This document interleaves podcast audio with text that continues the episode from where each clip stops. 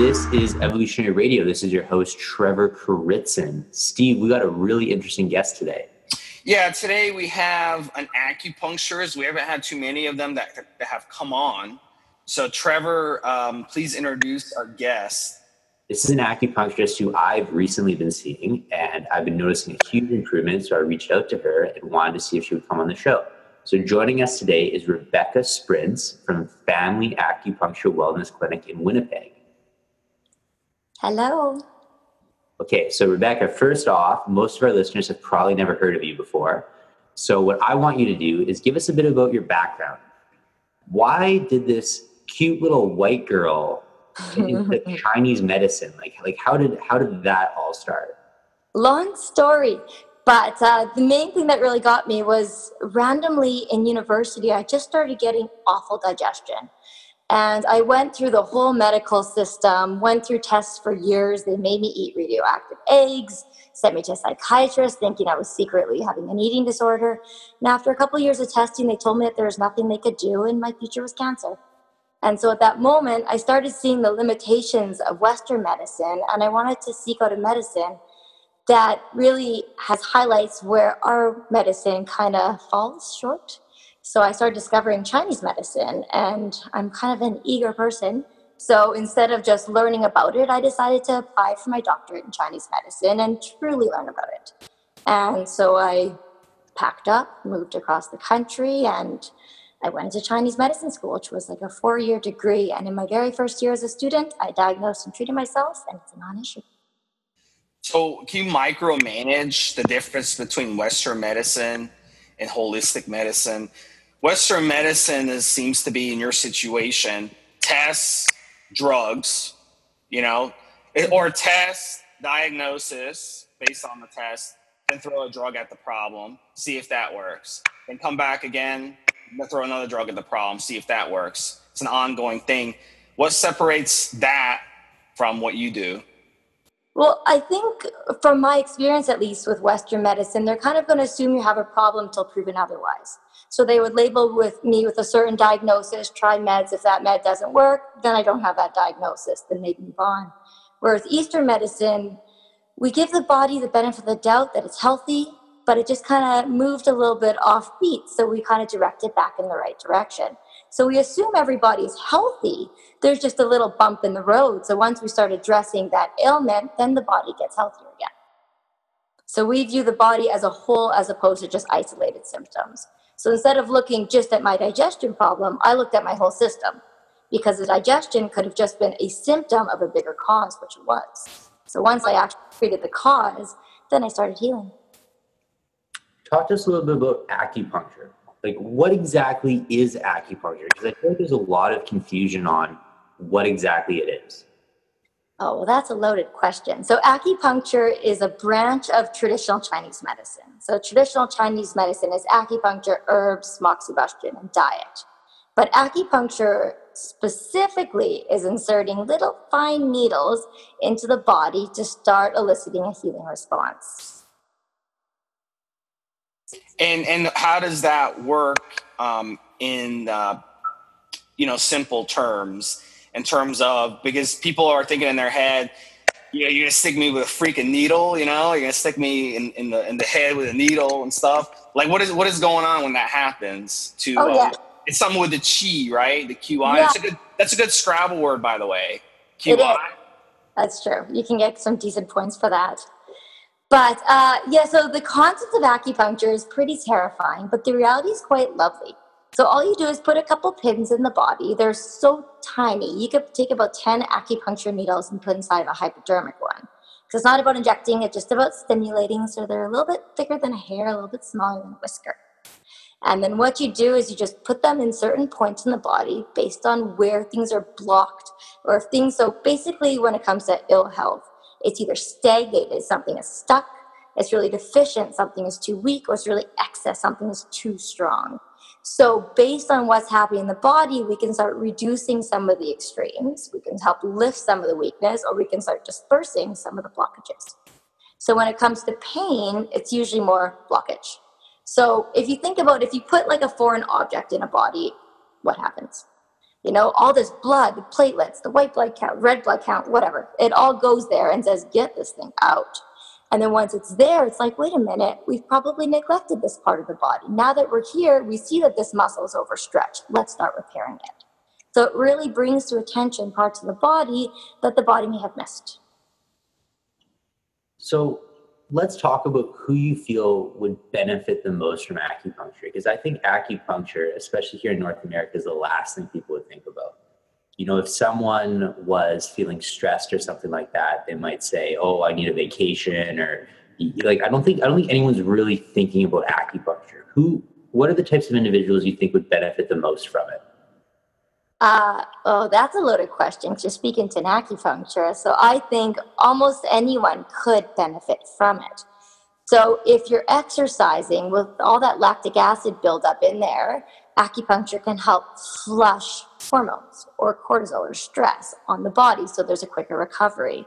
If people are more athletes with injuries, it can reduce inflammation, help with lymphatic drainage, help the body repair quicker. So that's helpful.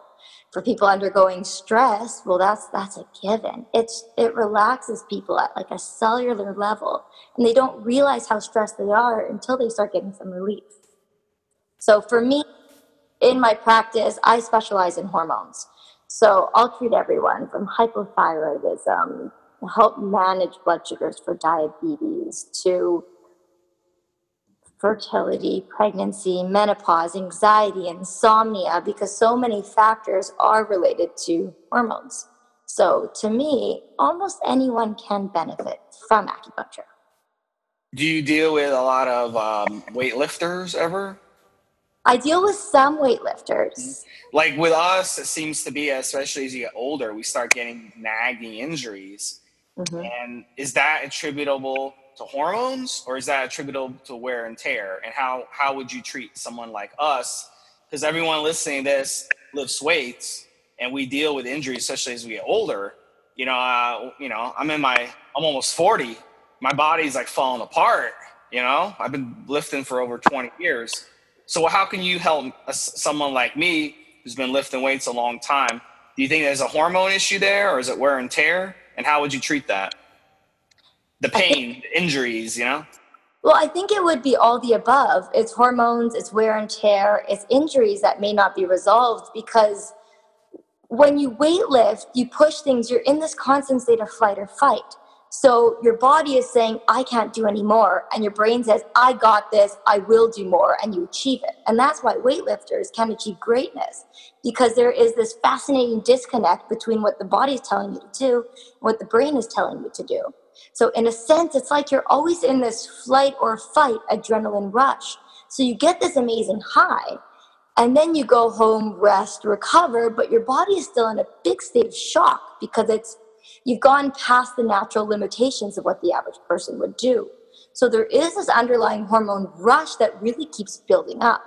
So with acupuncture, we can really help let go of that fight or fight so other parts of your body can still balance, like digestion, which usually takes a big hit when you're in a constant state of fight or fight.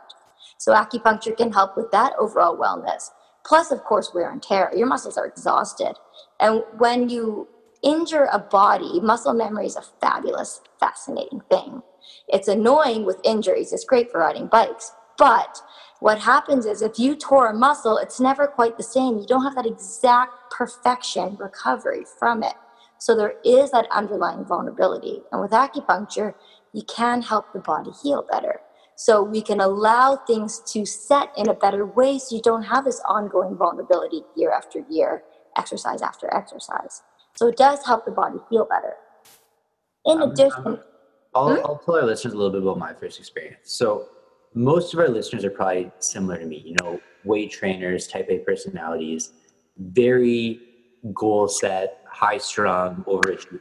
So I knew that my sympathetic nervous system was always going. Like I'm always, what can I do? What's the next task? As weightlifters, you know, every time we go to the gym, we want to beast mode it, hit a new personal record, a new best. Most of us, if we're not crawling out of the gym, we feel like we failed, right?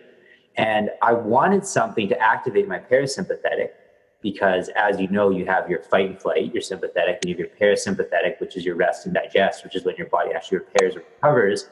But nothing really worked. I tried meditation, things like that. It's just, it doesn't really work for me. And I find most science based minds like myself, when they try to like do meditation or chanting, they're after like 10 seconds, like, this is stupid. This isn't for me.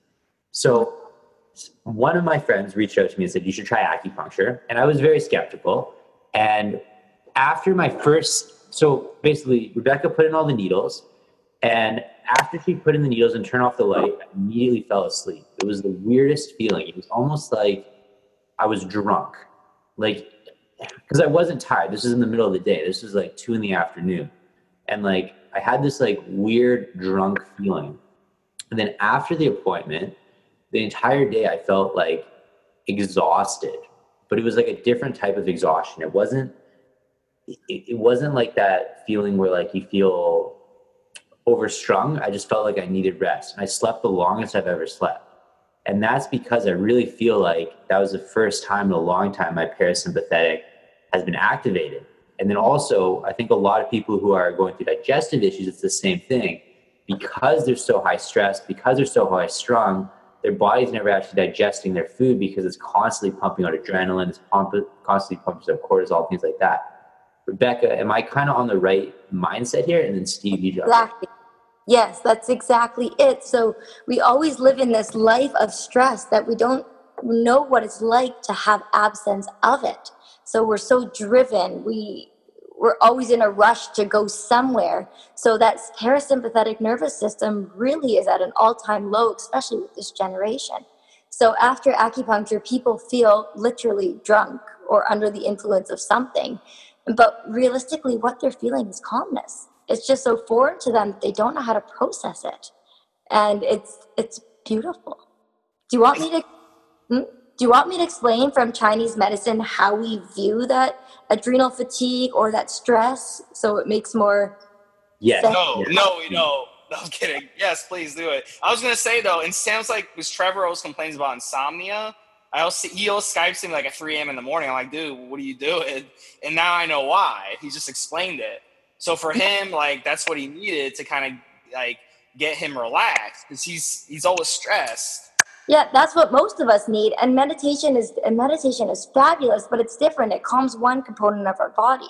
Whereas acupuncture, it calms down every component of the body too. So you're not just mentally calm while meditating, you're going to be at a whole different level for a while until you keep repeating the same pattern over and over and you get back to your hyper stage.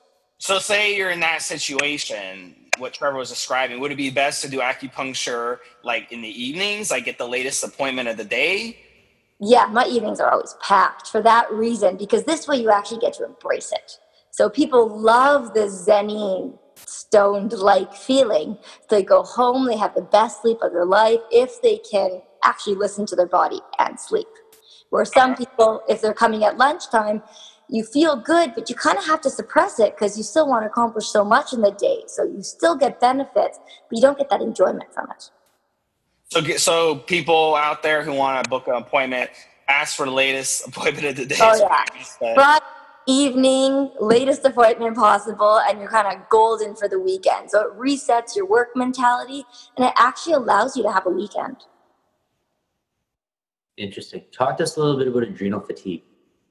Oh, adrenal fatigue. That's a that's a fun topic. Well, it's, it's a controversial topic because there's so much controversy. Doctor on here, he would say that's a myth. Yes. So apparently, a chiropractor in the 90s created the terminology of adrenal fatigue. So, with doctors, they will say this does not exist because we cannot test for it, therefore, it's not valid, therefore, this is the made up syndrome. But adrenal fatigue is, is kind of like the neat link between Chinese medicine and Western medicine because patients know it. They're walking, they're going to doctors, they're going for tests. The doctors say you're healthy, you're perfect, there's nothing wrong with you, it's in your mind. But the patient keeps coming back to that doctor saying something's not right. fix me, find out the answer. And usually, when you delve into it, it's adrenal fatigue. It's unresolved stress that the body starts feeling. So, your adrenals are basically these little things that sit over your kidneys, and it helps with some hormones, particularly cortisol, which gets affected by stress. So, it's uh, the symptoms that they might feel is basically unresolved stress symptoms. They might feel fatigue, their digestion's off, they start getting irritability, etc. So in Chinese medicine, we can classify it as adrenal fatigue, but we view things differently. So from a TCM perspective, what someone has is something that we call liver qi stagnation, which is interesting because the adrenal fatigue in a sense directs or affects the liver, but when we speak about liver, it's not your organ, it's this meridian system. Because all symptoms are basically interconnected with one another. So it's almost like an unresolved stress. So your liver meridian in Chinese medicine, this is this is the drive meridian, not necessarily the sex drive, but the focus, the inspiration drive. So this is the meridian with goals, ambitions, and plans. And as long as life goes according to plan, the liver's really happy. But the biggest weakness in the liver meridian or adrenals is stress. Stress in Chinese medicine just means anything out of your control. It has nothing to do with physical stress, except for in regards to bodybuilders, because this is a whole different level of physical stress. Where, like I was saying before, the body says we can't do more. The brain says, yeah, we totally can rock it. We've done it before.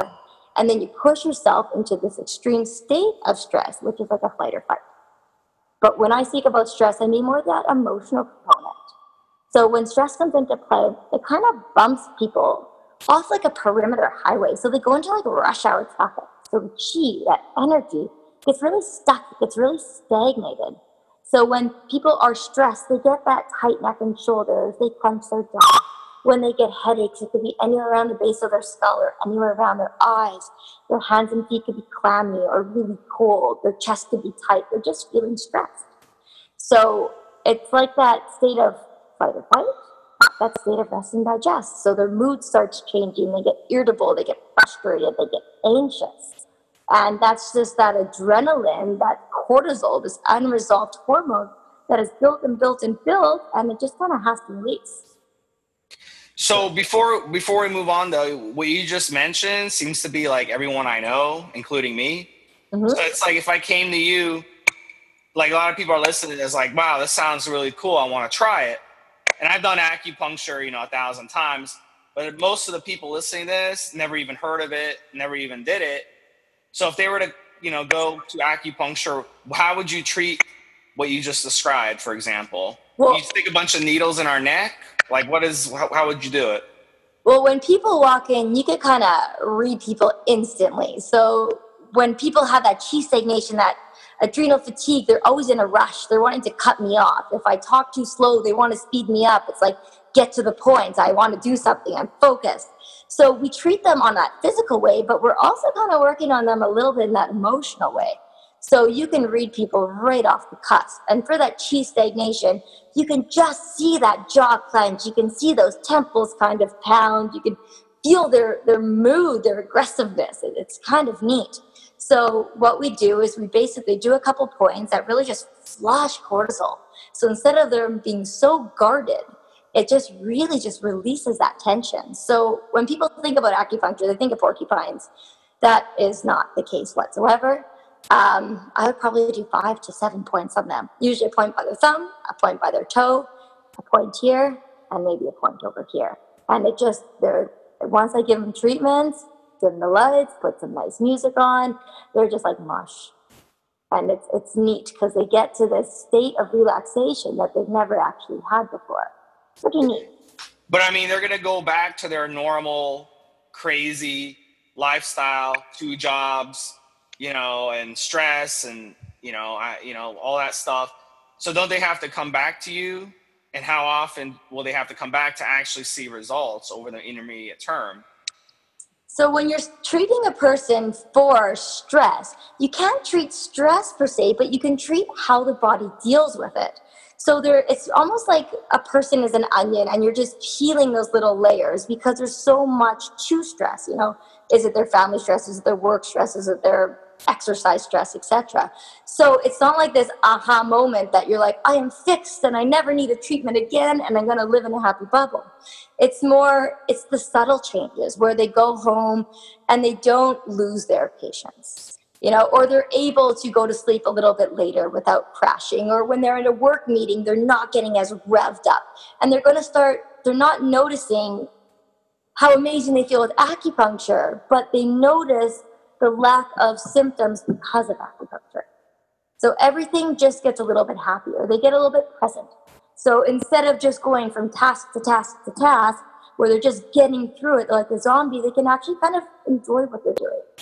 So they have to look back and be like, oh yeah, I was able to keep my cool in that situation, or I wasn't in a rush, or I didn't scream at five drivers this ride. I only sc- I screamed at two drivers this ride. And so it just is this neat, subtle change until you actually become a better person. So, Rebecca, most people in our society are using coffee on a daily basis to get through mm-hmm. the especially weightlifters are using pre-workouts stimulant-based fat burners because they're very effective at cutting appetite and then also most of them are using liver toxic things things like anti-inflammatories even liver toxic steroids how prominent would you say adrenal fatigue is? Is this something the majority of our listeners would be experiencing? Yes. Most of them would be experiencing it, at least to some extent, because again, they all have their eye on the prize. So they're not necessarily feeling what they're feeling presently. They're ready out of body looking at what their goal is like.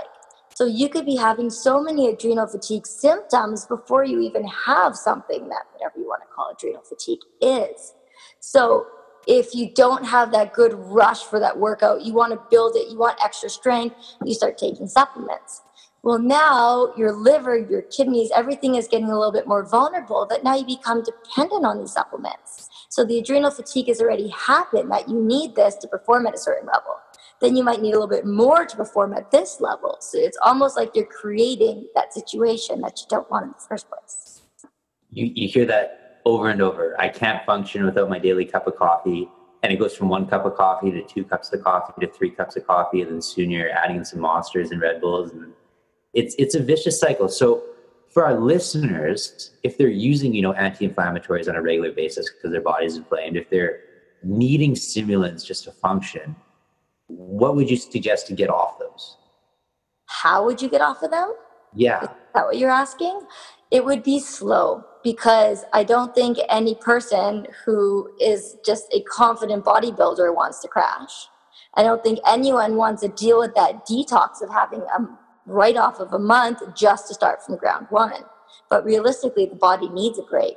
So some foods that are really helpful for livers, anything in like the sour category. So grapefruit, oranges, lemons, having things like that really help. Or having dark green leafy vegetables, carrots, broccoli, that also strengthens up the liver so it can start detoxing some of those steroids and chemicals as well. What about um, you know people who have the injuries? Mm-hmm. Um, you know, how would you treat that person? Because with the stress and stuff, adrenal fatigue, you're saying you'd only put five or six needles in them at the you know certain points in their hands, feet. But like with someone with an injury, let's say they have a nerve issue, like Lee Priest, I don't know if you know who he is He's uh he's one of the top bodybuilders, but he actually has a crushed nerve, and it's preventing him from even feeling his arm anymore. Oh well, that is where acupuncture really flourishes. So acupuncture, in regards to treating nerves, is one of the best modalities for it. Where with other modalities, to treat a nerve, you have to go from the outside in. So if you're getting massage, if you're getting worked in that way, you're almost creating more inflammation just to decrease inflammation.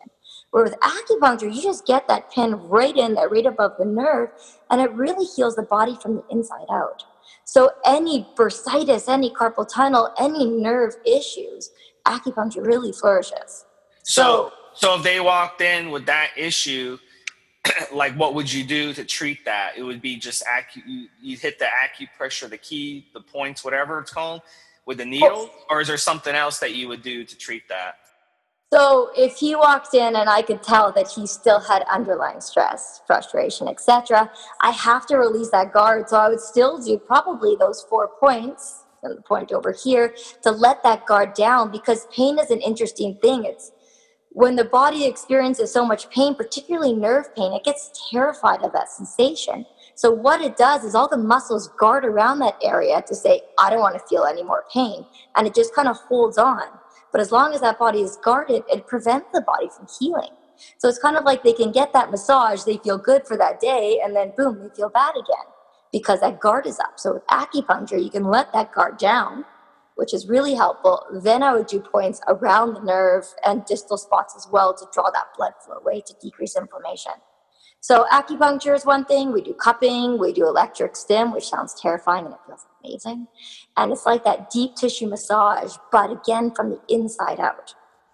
But again, at that, they'd have to keep coming. It's one of those things where. Well, it depends if they keep re injuring it. So, the goal in acupuncture, we're actually notoriously the worst practitioners for business because our goal is to never see you again to actually fix the problem because the body's meant to heal. It's meant to be healthy. It shouldn't need to depend on a therapist in order to maintain health. It should get back into it. So with acupuncture, ideally treatments closer together at first so we can start breaking that pattern that the body automatically adjusts to helps. And then we really space out the treatments to allow the body to become independent of acupuncture. So it's different when it comes to bodybuilders, though, because you're always going to keep challenging your vulnerability. And as long as you keep challenging it, you might need some maintenance treatment in order to continue the quality of life that you want. So, how often should a, a bodybuilder, weightlifter go in to see acupuncture? You know, is it something we we have to do this maybe once a week, once every two weeks? What is the ultimate um, recommendation? It depends on what they want to achieve. So, ideally, what I like to do is everyone has a level of contentness that they want to be at. So, if I can take away their migraines and I can help with their IBS and I can help with that lactic acid or aid in recovery, with acupuncture, it can allow you to recover so much quicker. So, if you're doing a heavy duty, challenging segment of your workout, well, then having acupuncture after to flush it and to make your recovery so much quicker is advantageous. If you're doing it just for maintenance, so you don't sprain your muscles or pull your muscles or create any cramping of your muscles, then you could come more as needed. Some people might need once a week, some people might need once a month. It depends on where you're at and how healthy your body is. So Rebecca, when when I announced we are going to do this podcast, I had quite a few listener DMs, and quite a few people said, you know, hey, I'm super excited that you're getting an acupuncturist on. I love acupuncture. And then we also had a lot of people say, I tried acupuncture. I noticed nothing from it whatsoever. Oh yeah, it kills me. So, in at least in Manitoba, and actually in most places, there's no regulations with acupuncture. So physios can do a two weekend course, chiropractors could do some course, naturopaths could do some course, but they're not traditional Chinese medicine practitioners. So lots of people are willing to try acupuncture once. And if it doesn't work, they're like, ah, it's not for me. But it's kind of like tooth pain. If you go to a dentist because you have tooth pain and they don't fix it, do you just accept it or do you try someone different? And because people don't know that the quality of acupuncturists is completely variable, so are the quality of treatments. So you should be feeling something. It is exceptionally rare for someone to walk out after a few treatments and say, I have zero impact. It's so what, trainers. I mean, pardon? the same problem we have as personal trainers, right? You can go to Good Life and there'll be a guy who did a weekend course, mm-hmm. and there could be a personal trainer who's been personal training for 20 years, right? And same qualifications. So you really don't know. Is there yeah. any source you recommend? Like, is there maybe like an acupuncture governing body? Um, can an acupuncture get like 10 years? Is there anything like that so you know the person you're going to is certified and is, you know, going to be able to help you? You, uh, because of the lack of regulations, you need to do your own research.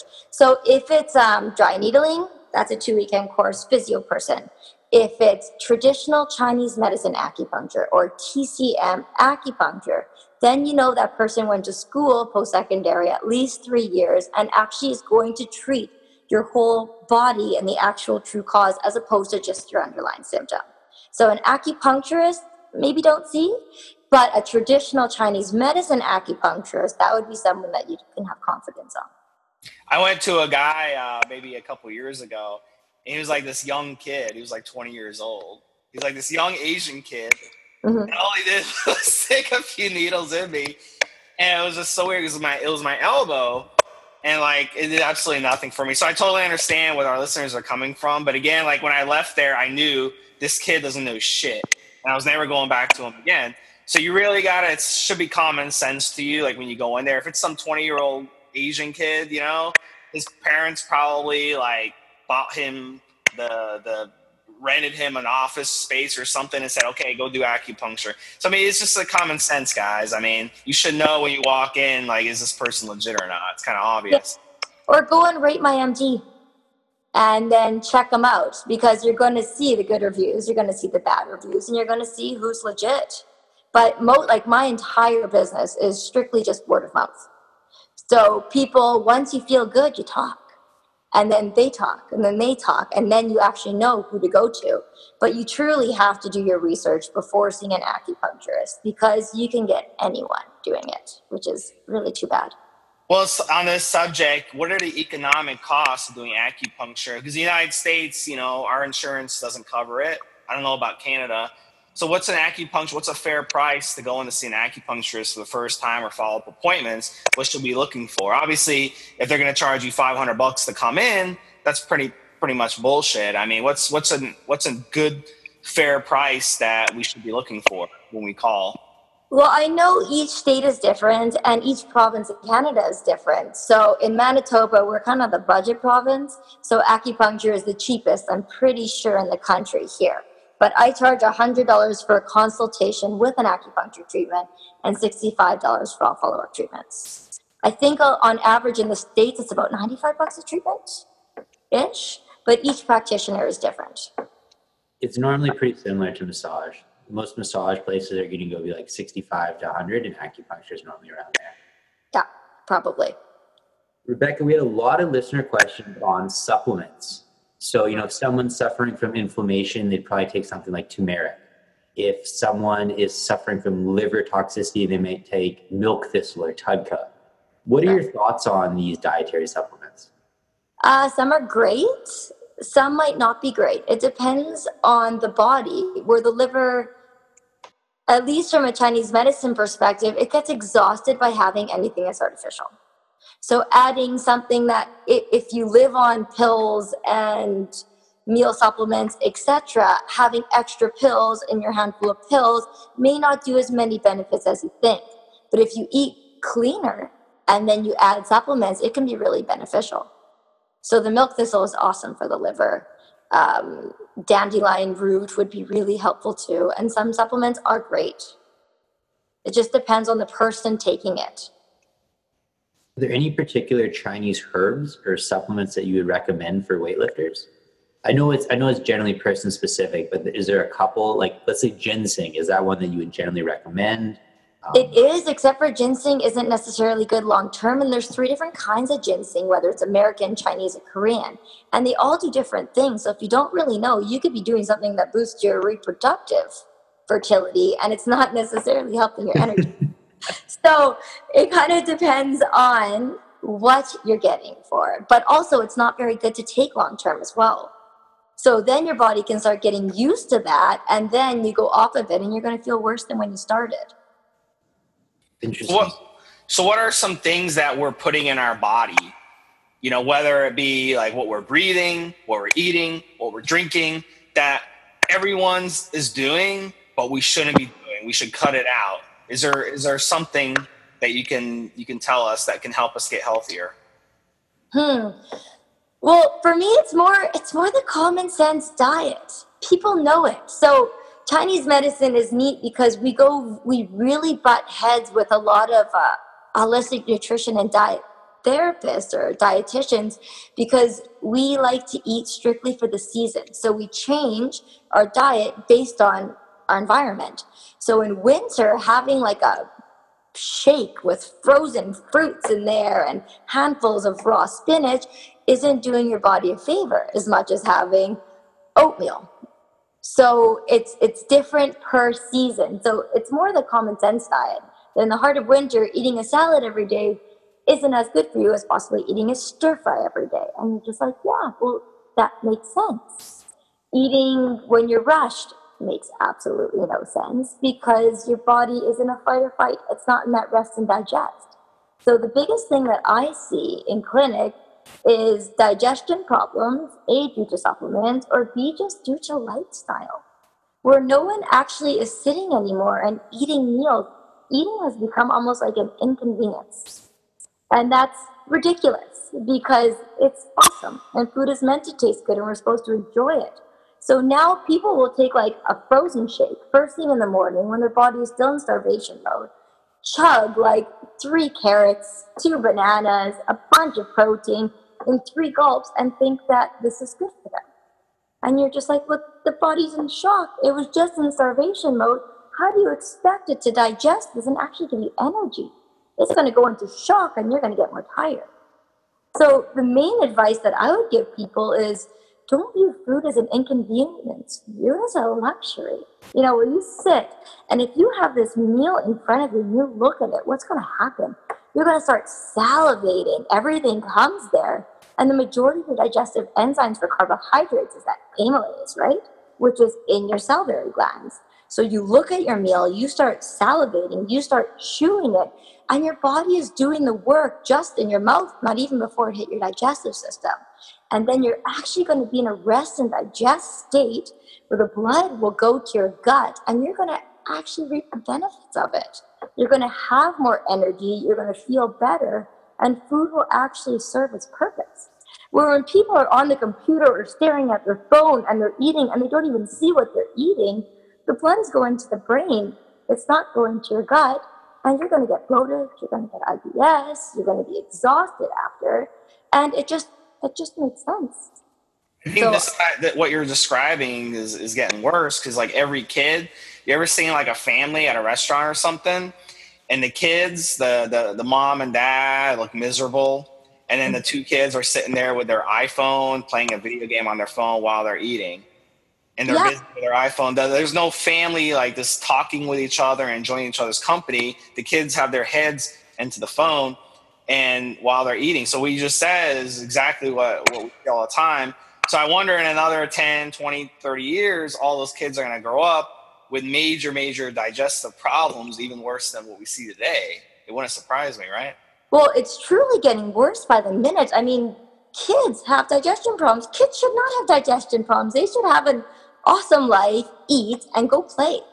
But they do, and you got to question what's changed. And it's so obvious they're eating in front of the TV or they're staring at their phones and they're not actually having a meal in a calm place.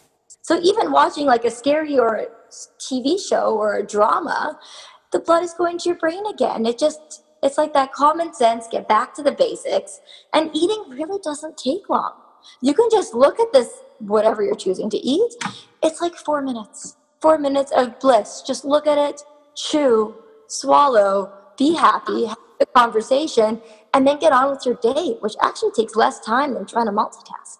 We should listen. We should watch our pets. Like my cat, when she eats, she you know, just she she focuses on the food, eats, does does it. She's done. She walks away and goes takes a nap. I mean, we should we should just watch our pets to see how they eat. It's it's that simple, you know. And they poop like champs. So like those those dogs, those cats who eat and bliss and then do something else, they have great digestion and they actually eat food that's usually kind of worse than what we could eat. But yeah, it just goes back to the basics. And that's what I like about Chinese medicine is it brings people back to the basics. If you said that to your great grandmother, she's like, "Of course. We sit at a meal, we eat. Everyone is fine. We're all healthy. No one needs to take a nap after a meal unless your meal's too big." I so really think you're onto something, Rebecca, because Pardon? I really think you're onto something because if you were to ask your grandparents, the kids have food allergies, there might have been one kid in the entire school that had like a peanut allergy, right? Like it wasn't very common. Now, most schools won't even let kids pack peanuts in their lunch because there's so many allergies that just the fumes might cause an allergic reaction. And I mean, it's, it's getting ridiculous. It's like, I mean, there's kids at my church who have like 19 different food allergies. Like they can't have peanuts, they can't have shellfish, they can't have meat, they can't have dairy. It's like, holy crap, this kid's like six. What can a six year old eat besides like white rice and fish? Like I feel horrible for these kids. Yeah. But when you think about it, unhealthy parents are creating unhealthy kids. And now our food quality has become so poor that kids are now becoming born with allergies to it. So you look at peanuts, for example, example, they're like the most densely chemical ridden food that there is there. So now the body is saying, no, we can't handle this anymore. We can't have it. So now it's just saying instant no. You go to Asian cultures, no one has a peanut allergy. They just eat natural peanuts. No one has it. And you go to ours, and half the kids have it. And I think it's a lot of the quality of it, like like lactose or dairy. No one throughout history has had dairy allergies.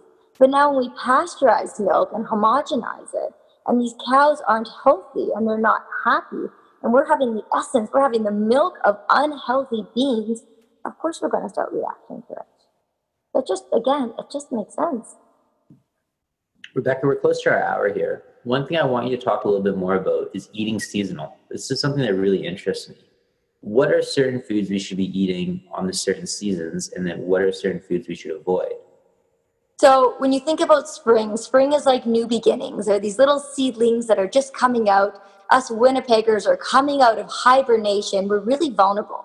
That's when people get a lot of sickness, they feel just off. So you want to eat foods that are like almost seedlings, like having more alfalfa sprouts. Start introducing some of those light greens into your diet, make a big difference. In summer, that's the free time. That's when you get to have the pineapple and the watermelon and fresh food because no one's craving stew in summer. They're craving refreshing light foods. So that is a time that you just get to have all bars down, enjoy your food. Fall is a time where it's kind of like you eat in your garden. It's really lush in the summer, so you want to have those tomatoes, etc. In fall time, you want to have these root vegetables. Those are the things that are really in season. You want to have those squash. You want to have those pumpkins. Um, have more soups and stews. And winter is hibernation time. This is the time that you really want to go deep and nourish yourself for a really dark, cold season. So you'll see these people who are eating salads just because they think it's healthy. And then they're staring at that person's like slow cooked pulled pork or stew with just envy. And because you want to eat those soups, these stews, these slow cooked food, you want to eat foods that are just so comforting and warm and savory. So winter is more rich foods, summer is more light foods, and fall and spring is the transition yes. So does it depend where you live? Yes. So if you live in California, you're eternal summer. So that's why people can have those raw food diets. Where if we have, if a Winnipegger picked up a California based food diet, we would all have like bloated stomachs all the time. But is it, ba- is it based on where you're living? Like if Trevor moved to California, he instantly changed his diet, or is it based on where your ancestors are from? Well, a little bit of both. So every body thrives differently. You know, some bodies love fish and veggies, other ones need red meat. So there is a different body type for how we eat. But no, if Trevor moved to California, he's not going to be craving stews. You know, Trevor's African, so he would eat. He wouldn't be eating fruit all the time. so basically, if you live in a hot climate, you're going to eat lighter, refreshing raw if you live in a colder climate, you're going to eat more nourishing foods because snow covers veggies for a reason. You got to eat the stuff that you could prepare.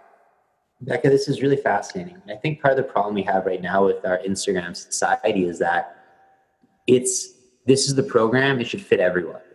And one thing I've really been experimenting with as a coach with my clients is that you have to make sure the workout program matches your phenotype. So there's certain people like me who are very task orientated. When I go to the gym, I want to know what exercises I'm doing, which order I'm doing the exercises, how many reps I want to be getting. I like lists, I like order, I like structure. There's other people, usually women, where if I gave them a workout like this, they'd be like, this is flipping boring. I do not want to do this. This is the most boring thing you ever gave me. They like doing different exercises every time. They like doing things like see how many push ups you can get in a minute they like excitement they don't like structure they like doing something different every time mm-hmm. and that's what i really like about this is that if i'm following Joe Fitness 66 on Instagram, and he lives in Florida, and he's posting, you know, these raw fruit diets, and it's the middle of January here in Winnipeg. I'm going to look at that and be like, hey, I want to look like him. I'm going to follow that. I'm going to go to Costco and buy some pineapple that's imported from Mexico and start juicing it. Yep. And then you're like, why am I not getting the same results? This is terrible. I'm exhausted. I'm bloated. Why is this not working for me like it's working with, for him? Exactly. It's based on so many factors in your life. And you don't live the same life as that guy. Well, what most people do is they follow that guy, they don't get the same results, and they're like, well, this is crap. I'm going to take a bunch of steroids. Yep. that sounds about right. Interesting. So how, so how often do you do acupuncture, Rebecca? On myself? Yeah, do you do it on yourself? Yeah. Or you get someone? I my kids this morning too. They love it. So you do it on yourself. You don't have like a partner or something do it to you. No, I just do it on myself, and I just hope I don't have back issues, and then I'm set. Okay. But any point that you could do on the front, you could do on the back too. so how But often I'll, do you do it on Hmm? yourself? How often do you do it to yourself? I'll do it every couple of weeks. So, or particularly if I feel a cold or flu coming on, then I'll give myself a treatment instantly. Because with acupuncture, you can just stop it instantly, and I have no time for that. So, So- those of us like because a lot of us, you know, we pin ourselves, you know, we're Oh. like, uh, you know, you know how it goes. Should we go online and buy, buy our own needles and start Oh, no. or should we go see a professional? I really want to pin Trevor with like 20 needles in his freaking face sometimes. Crazy. Is that Well. Well, point selection is key. So if you don't understand Chinese theory, you're just poking yourself, and that's kind of comical. So ideally, you want to go to an acupuncturist because they're probably treating you for more things than you're even knowing. And then the act of relaxing, like when I treat myself, I'm just busy, so I don't have as much time in my life to have those scheduled appointments because I'm working all the time. But uh, to actually relax and let go and have that forced 20 minutes to yourself without a phone, without anything that you can accomplish besides just being within, is really therapeutic in and of itself. And poking yourself feels terrible. So. Rebecca, we're at an hour here. I want you to finish off the show. Talk to us a little bit about your kids. You have two young kids. Yes. What are some tips you can give parents? Because the number one thing I the number one thing I hear parents say is that, well, they're kids. They should eat Kraft Dinner. They should eat fried chicken nuggets. That's what kids eat. What are what are some suggestions for for the parents listening? I think parents should just change their mindset about what is healthy. So if you're giving kids Kraft Dinner, they'd actually be better off not eating at all than eating the Kraft Dinner because it makes their body less healthy. So my kids think that snap peas are candy. And I will like put the middle part out and I open it up and they get to eat the little babies and I tell them it's candy and they believe it. You know, when there's popsicles, I'll blend watermelon and freeze it, and they think they're the best popsicles ever. So kids don't understand what is healthy and what is not. It, it's up to the parents to let them know what is good and bad. And if the parents love it, the kids are probably going to try it. Well, we just came off Halloween. So, what did you do for Halloween? Uh, what's an idea? Of what to do there? Yeah, I didn't. I didn't give any candy to kids. I was a Grinch this Halloween I, because uh, there's not that many kids where I live. So um, I do. I do love kids, but I just I just don't have any where I live. But like if next year when when I do Halloween and they kids come, what should I be giving them that's healthy? What's an idea that they won't egg my house after? Well, give them crayons. Try to give them other food because you can't give them health food because parents are just going to throw it out because they don't trust strangers. So, ironically, parents view health food as something that is so packaged and preserved because that's safer for their kids. So, Halloween, you really can't win. Being a Grinch actually is doing them more favors than giving them chocolate. But, uh, I was gonna make them gruel, but then I was scared they would egg my house. Yeah, they probably would. And I don't think they would trust a random person to eat their gruel. So better not to do that. But I just view it as let the kids know what is healthy. So my kids, when they have a choice, they actually choose healthy food over non-healthy food because A, it makes me happy. They see my excited reward and they feel better. So when all their friends are sick and they're the only healthy kids in their class, I tell them it's because you eat your vegetables. This makes you strong. So it's not necessarily just protein makes you strong, health makes you strong. So when I change that mindset, they love eating fruits and vegetables and they truly love it. So because every kid, if you give them the option, even a kid who is impoverished and only gets junk food, you give them healthy food, they're probably going to enjoy it. Because we know, our bodies know is good for us. You feel better after. So I think the parents just got to step up their game and teach the kids about what is good for them and what's fun to eat. I put little raspberries on the fingertips and they pretend to be monsters. They think it's hilarious. So you just make it fun. Rebecca, you're really leading by example. I really appreciate you doing this podcast because you're working five days a week. You have two kids. I mean, you're really doing everything. Where can our listeners find out more about your clinic if they are located in Winnipeg and want to come for a treatment? Uh, our website, familyacupuncturewellness.com has a lot of information. I have an Instagram page, it's Family Acupuncture Wellness, and I have a Facebook page. You can get it at Winnipeg Acupuncture. I'll have all of those in the show notes. Are you active on your Instagram? Are you constantly posting stuff? Yeah, enough. Forcing my balance as well. I got to kind of practice what I preach. But yes, I love Instagram, love Facebook it's tough because these are like some of the things you, you talked about on this podcast. They're very, very good things for a lot of people to know. You should be posting more because this is stuff that no one's talking about, and it's it's kind of common sense stuff when you really think of it. But if someone doesn't tell you it, you'll overthink it. Agreed, because we're not taught to really think about it. Perfect. Rebecca, I really appreciate you coming on the show. For our listeners, I will have all of her social media links and the website in the show notes so you guys can check that out for your host, Trevor Kuritzin, for my co host, Steve Smee, and for our special guest, Rebecca Sprints of Family Wellness Acupuncture Clinic in Winnipeg. So Family Acupuncture Wellness. Almost Family perfect. Acupuncture Wellness Clinic. Clinic in Winnipeg, Manitoba. For another episode of Evolutionary Radio, live your life, look and doing it. Thanks for listening.